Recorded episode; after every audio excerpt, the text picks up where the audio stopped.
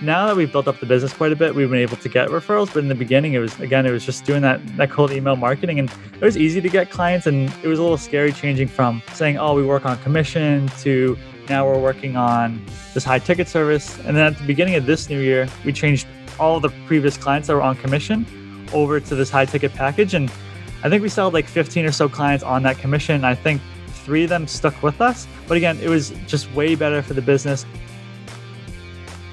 What's going on, guys? This is the Passive Wealth Strategy Show. Thank you for tuning in. Today, our guest is Trevor Oldham from Podcasting You. Today, we're talking about the business of podcasting.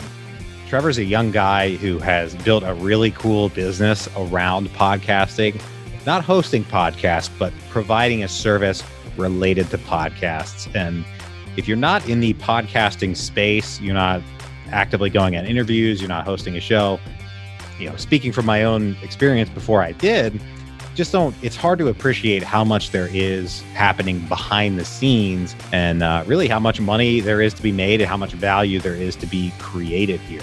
So that's what we're talking about today. He's a young guy who, like I said, has built a really cool business, is doing very well. And I think there's a lot of great things ahead of him. So that's what we're talking about today. If you're somebody who, you know, you want to build a interesting high end online business, this is a one for you. You know, you're going to learn some things here, learn about uh, how to build that business, how to staff it up, how to keep yourself accountable, how to find the right people, how to find a niche, how to make it happen. All great things. And uh, this is cool, man. This is this is cool stuff. For those of you who are new to the show, I'm your host, Taylor Loht. I'm a real estate investor. I'm a real estate syndicator. I buy real estate with passive investors and split the return. I love learning things about entrepreneurship and new businesses and all those great things. Trevor's built a cool business that helps real estate investors get on podcasts like mine. I get so many emails from people like uh, like Trevor, like people who work for Trevor, bringing new guests to the show. We don't talk about it on the show, but that's on the back end, and they're providing a service that they're charging for and doing quite well. Really interesting and uh, very cool great way to make some money. If you'd like to learn more about entrepreneurship, this is one for you. Without any further ado, here we go with the interview. Trevor, thank you for joining us today. Thank you, Taylor. Excited to be here. Hey, I'm happy to talk with you. You run a, a pretty cool business, and I think there's even more opportunity in the space uh, from what I see. But uh, for the listeners, who don't know about you and don't know about what you do, can you uh, tell us about your background and uh, your business, please? Most certainly. So I run a business called Podcasting You, so Podcasting YOU. And what we do and what we saw in the podcast space is if you ever listen to a podcast and you and there's guests on those podcasts like we're doing today, and we're, we're you know Taylor, you're interviewing me and I'm the guest and, and I'm being on your show. So our company helps other people become podcast guests on podcasts so people can go out there, they can share their story, they can build credibility, it can generate more leads, more clients, that sort of thing. So it's sort of I look at ourselves as like a PR firm where instead of us getting you featured on like a entrepreneur or Forbes or even like your local TV station, we get people featured on podcasts. Awesome. Awesome. And you know, I know the answer to this, but how old are you? I am uh 23.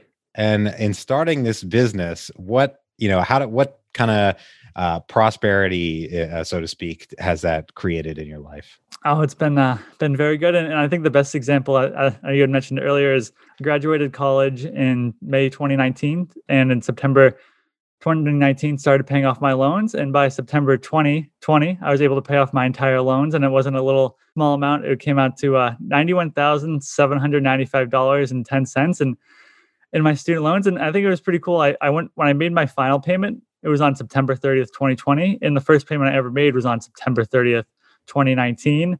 Uh, and the reason I waited so long is I put it like in the deferral period because you didn't have to pay till November. And then all of a sudden I realized I was gaining ten dollars a day in interest, and I was like, "Well, that's uh, that's three hundred dollars a month that I'm basically wasting. Let me let me jumpstart the let me jumpstart the loans." And, and that's really what the business accelerated um, pay off my loans. I mean, I've had people ask me how it's done, and they can't really wrap their minds around it. But the business I started podcasting you, yes, it was 2019 where it really started to accelerate, but I had launched it in 2017 wow. out of my dorm room. So I mean, it took you know a good two and a half three years to get to a point where i was making good money that's awesome and i think from the outside you know folks out there who uh, don't appear on podcasts or don't host a podcast um, you know kind of speaking from my own experience before i got into it it's hard to appreciate um, how much there is on the back end of mm-hmm.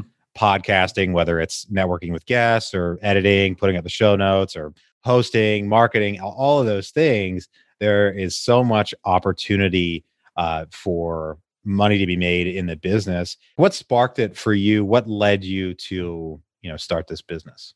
So to go back a little bit, I was I had previously ran a company, and with that company, I had wrote blog posts for people. I had started my own podcast where I was interviewing entrepreneurs and kind of got burnt out after a little while. I just started freelancing. I picked up freelancing gigs that I knew how to do, which consisted of editing people's podcasts, writing blog posts, and one day I came across someone that it was a turnkey real estate investor out of LA, wanted to get booked on podcasts and hadn't ever booked anyone on podcasts. I thought to myself, well, I booked some client or booked some guests on my own show, some entrepreneurs. How hard could that be to get her booked on shows? And after about six months, I realized I could get, you know, my time was probably worth about $100 per hour, which is what I was getting paid. I think, you know, I was charging $50 per podcast booking. I was getting about two per hour. So about $100. I read a blog post about one hour get a hundred dollars or work six to eight hours and get a hundred dollars so continue kind of stopped editing people's uh, podcasts stopped editing people's blogs and i really just went more full time into getting people booked on podcasts and again i continued the freelancing skills of i would just go back to the well and i used a site called upwork. And it was through upwork every day i would just go on and look for people that wanted to get booked on podcasts and just kept applying. And, and over time i sort of built up my profile on upwork to be like the sort of the guy that gets you booked on podcasts. And i didn't, wouldn't apply to any other jobs other than that. And for the first year i didn't even have i didn't have uh, any employees. I didn't even have a website. I had no other marketing strategy other than just strictly going on upwork and finding clients interesting so you were on upwork as uh, a freelancer mm-hmm. like I, I didn't even know people put out jobs, their their job postings for people who want to get on podcasts saying, Hey, help me get on podcasts? Yep, there, there are. So I, I scour it probably once a week still. I go on there. And now, you know, my my niche is more targeted down to real estate investors, entrepreneurs, people in the business space, but I'll still go on there and and, and look and see if I can find a client. We got one probably recently, probably about a month or two ago, where we found someone on there and I pitched him our services and he became a client of ours. Here's a he happened to be a real estate investor. I find that more often than not, people using those platforms like Upwork, they want to get out of it relatively cheap. So like our ticket is more of like a high ticket offer. So someone expects someone to come in and get them booked on 20 podcasts for, you know, $200 where like that would probably, you know, 20 podcasts, $200 would probably be like, I don't know, 10, 15, 20 hours of my time. Like the, the math doesn't add up. So it, it's kind of, uh, don't really use that much uh, to find clients anymore. Interesting. That's a, that's an interesting insight.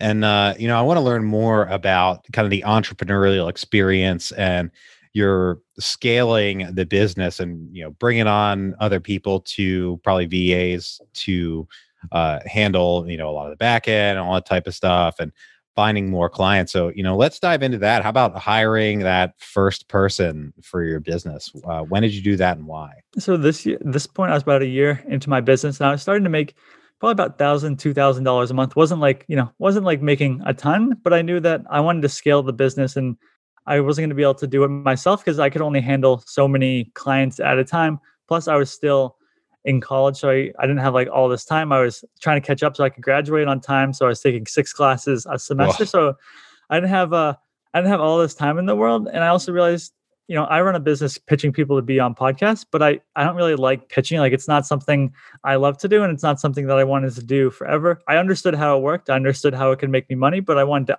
outsource it. And that's, you know, I think I put a job out there.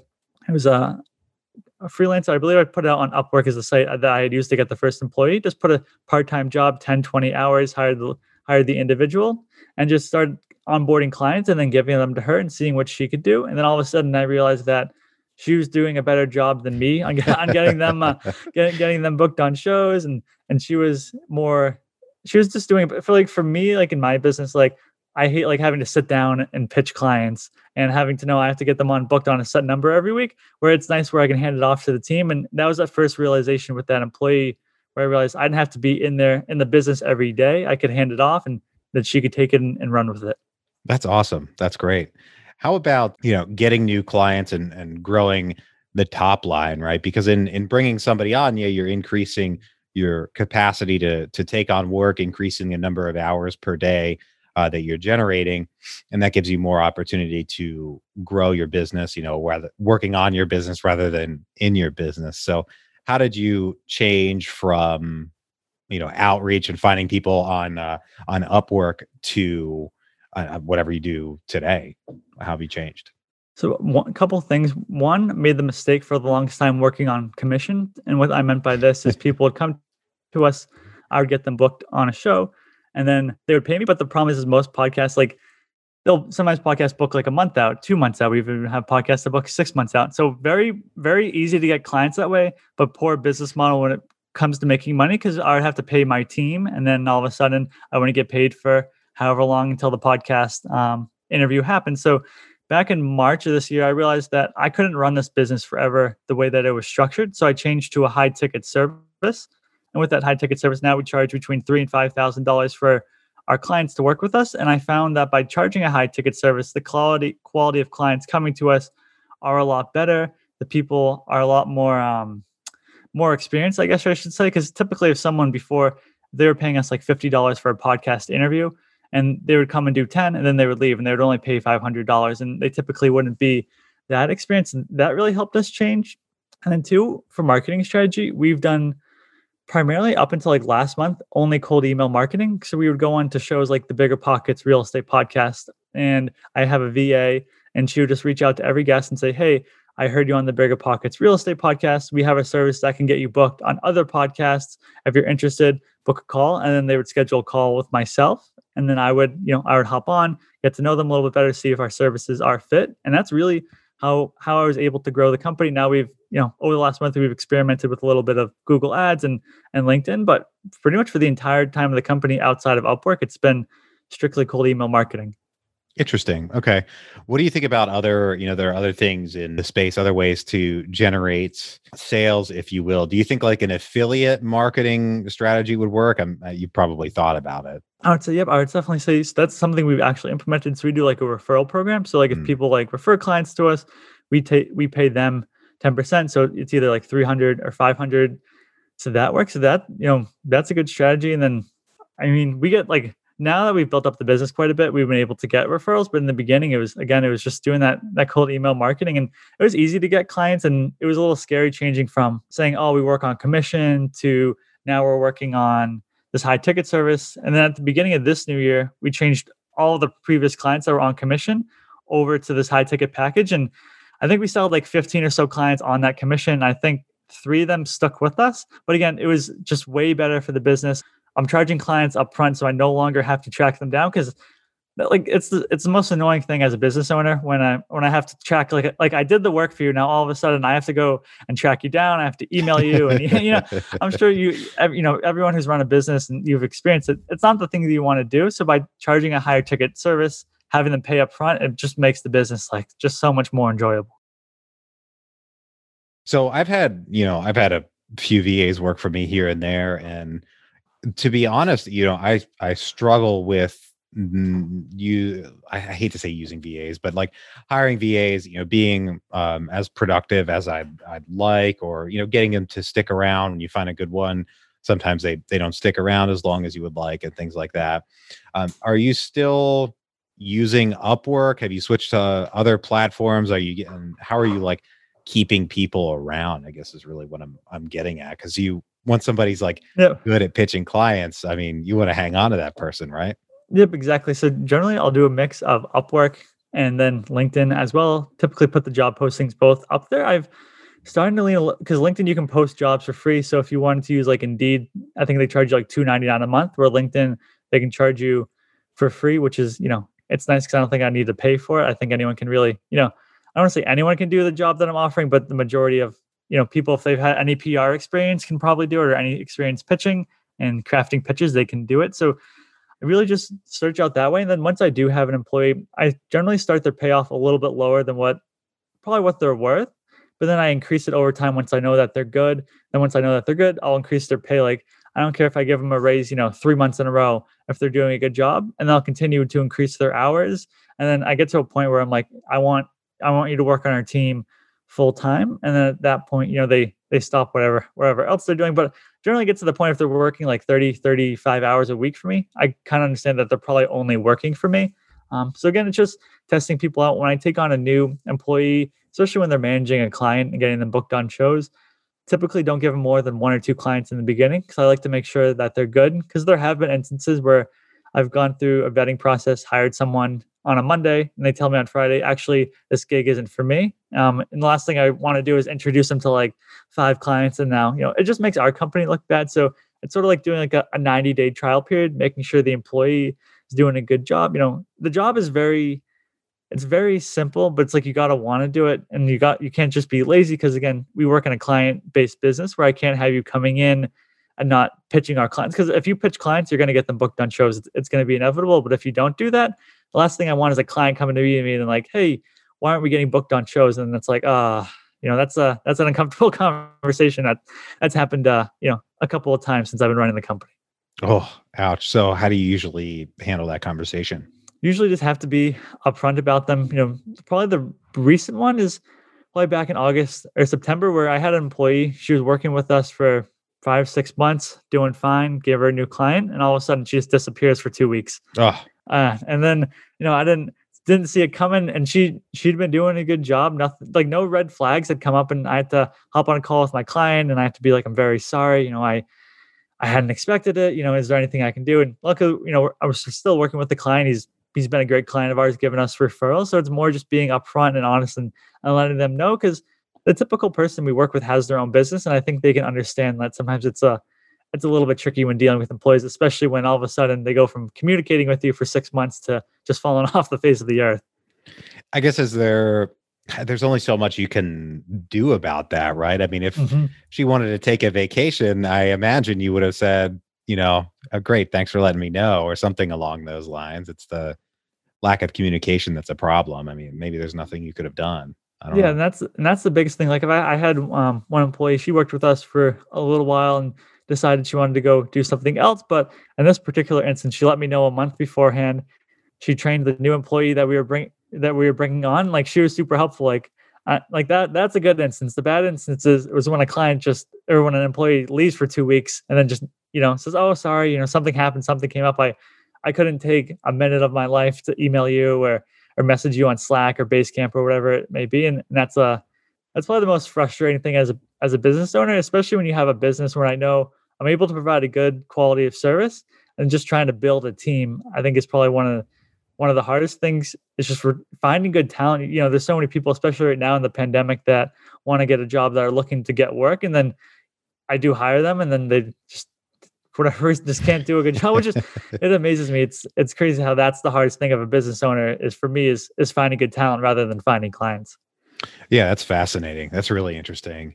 I wonder about so what's up next for you. You know, I, I can see you from a from a podcaster standpoint, I think there are a number of let's say maybe add-on services you mm-hmm. could provide or you know value added things where you know if somebody's not comfortable being interviewed maybe interviewee training or i don't know things like that are you do you have your mind on anything like that or is it you know laser focused on this is what we do we get you booked and that's what we're focusing on I think I'm focusing on creating a course and I want that to be more passive where like right now I, I have to talk to a client, I have to set up a client, we have to book, you know, we have to pitch client, get them booked on on shows. And I'm sort of looking for more of a passive income stream where I can sell this course at any time. I don't have to hop on a call. No one has to manage them. They can self sort of teach it. And I think I think that's sort of the next steps. Cause again, our you know, our prices start at three thousand, you know, creating a course and selling it for 497 you know and, and giving away everything that we do and and someone can do what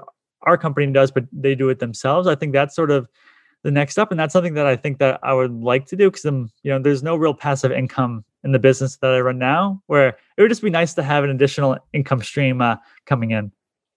Yeah absolutely. I mean it's it's value added too right? Because you know even as a podcaster right i've done as an interviewer at this point probably over 200 interviews with with my other podcast combined, then yeah, well over 200 interviews. But being an interviewee, I mean, I still get nervous about that, right? Mhm. And and I've done a lot of these things, at least you know from the other side of the chair. I can see there's there's value in helping people, you know, really get that get comfortable and prepared, and you know, really know what they want to talk about with uh, with the audience. Oh, almost certainly, and that's I think something that a lot of people run into. And I'd say my best piece of advice would, for that would just be to get get started. I think a lot of the times, like we'll, we'll take on clients, they have a phenomenal story. They've been they've never been on a podcast, and like the biggest worry is like being uncomfortable. I think that's something like the more more interviews you do, like the more comfortable that you're going to become. And you know, it's uh it's like anything else. It's just a conversation. Like the like you know, Taylor, you're not going to ask me like super hard questions. It's not like you're interrogating me and you make my you make my you make my business want to sound bad. Like that's not what you're here for. You're you're here to you know so us to have a conversation where we can provide value to your audience. And I think that's that sometimes people get the don't look at it that way.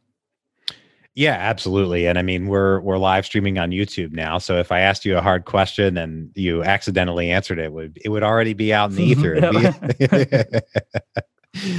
Um, but yeah, no, we've had occasions where folks asked us to cut stuff, and that's fine. I, I don't have any any problem with that. You know, that's um, part of the game. But um, yeah, I mean, I, I've you know, want to commend you for taking that action and, and building such a cool business. And you know, I think for you know folks out there that who are real estate investors looking to grow, being a guest on podcasts is a a great way to do it.